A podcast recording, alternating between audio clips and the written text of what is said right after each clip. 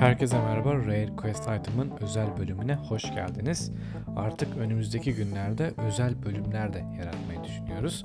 Çünkü bu bölümler Rare Quest Item'ın diğer podcastlerine göre nispeten daha kısa olacak ve kısaca az bilinen konulardan bahsedeceğiz. Örneğin ilk bölümde sizlere DC Comics ve Marvel'ın Kaptan Marvel anlaşmazlığı hakkında bilgi vermek istiyorum. Her ne kadar konu uzun gibi görünse de aslında kısa bilgilerle detaylara kavuşturabileceğimiz bir türden konu.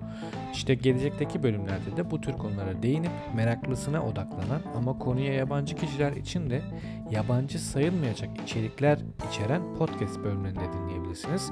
Şimdi DC Comics ve Marvel'ın arasındaki Kaptan Marvel konusuna hep birlikte bir bakalım.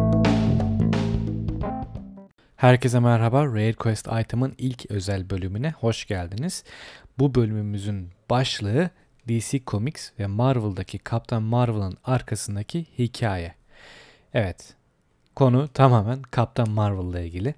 Kaptan Marvel için küçük bir araştırma yaptığınız zaman hem DC Comics'in Shazam'ı hem de Marvel'ın Kaptan Marvel'ına ait sonuçlar bulabilirsiniz. Peki, bu iki süper kahraman arkasındaki fark aslında nedir? Arkasındaki hikaye aslında nedir? DC ve Marvel'ın farklı evrenlerde farklı güçlere sahip bu iki süper kahraman için aynı adı kullanmaları aslında üçüncü bir yayıncı ile ilişkilidir. Evet sadece Marvel değil, işin içinde bu sefer Fawcett Publications adlı ayrı bir yayıncı da var. Kaptan Marvel olarak da bilinen yeni adıyla Shazam ilk olarak 1939'da sanatçı Charles Clarence Beck ve yazar Bill Parker tarafından yaratıldı. Ardından Fawcett Comics tarafından Şubat 1940'da yayımlanan Viz Comics'in ikinci fasikülünde ilk kez ortaya çıktı.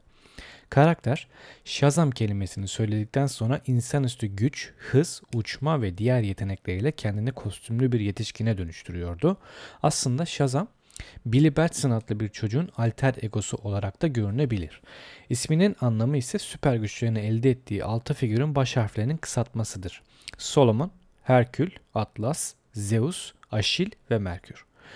Captain Marvel ve Shazam konusunu açıklığa kavuşturmak için National Comics Publications ve Fawcett Publications davasını incelemek gerekiyor. Her şey o zamanlar National Comics Publications olarak bilinen DC'nin Fawcett Publications'a açtığı davayla başladı. love.justia.com sitesinden de detaylarını bulabileceğiniz davanın nedeni National Comics Fawcett Publications'ın Captain Marvel karakterinin National Comics'in Superman karakteriyle tamamen benzer olmasıydı. Bu dava çizgi roman yayıncılığı tarihindeki en uzun süre devam eden yasal bir süreç olarak da biliniyordu. Davada Fawcett Publications'ın bir daha Kaptan Marvel'ı kullanmayacağı konusunda karara varıldı. Bunun ardından Fawcett Publications Kaptan Marvel'la ilgili bütün çizgi romanları 1953'te sonlandırmak zorunda kaldı 1972'de ise DC Marvel Family'deki bütün karakterleri Fawcett'tan alarak kendisine lisansladı. 1991'de ise tekrar yayımlamak üzere bütün haklarının sahibi oldu. Böylece DC hem Marvel Family'yi hem de Captain Marvel'ı DC Universe'e ekleyerek birkaç girişimle yayımladı. Buraya kadar her şeyin aslında DC Comics ve Fawcett Publications ile ilgili olduğu konusunda hemfikiriz. Ancak Marvel bu işin neresinde? Gelin bir de ona bakalım. DC Marvel Family ve Captain Marvel'ı DC Universe'e dahil çizgi romanlarla yayımlamaya devam ederken 1960'larda Marvel Comics adlı bir başka çizgi roman yayıncısı telif hakları, karakterleri ve ayrı çizgi romanlarıyla çıka geldi. Marvel Comics 1960'larda Captain Marvel ismini Kree adlı dünya dışı varlıklarla karşılaşması sonucu süper kahramana dönüşen Carol Danvers için markaladı. DC 1972'de Fawcett Publications karakterlerini lisanslarken Captain Marvel adlı bir karakteri de lisanslamışlardı. Ancak çizgi romana Captain Marvel ismiyle değil Shazam ismiyle devam ettiler.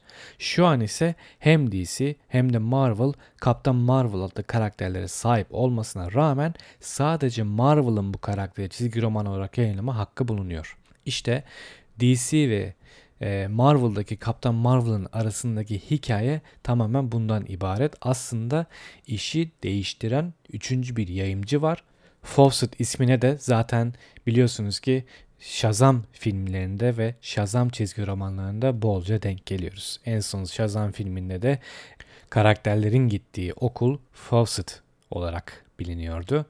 İşte bütün olay bundan ibaret. Buraya kadar dinlediğiniz için çok teşekkür ederim. Kendinize çok iyi bakın. Görüşmek üzere.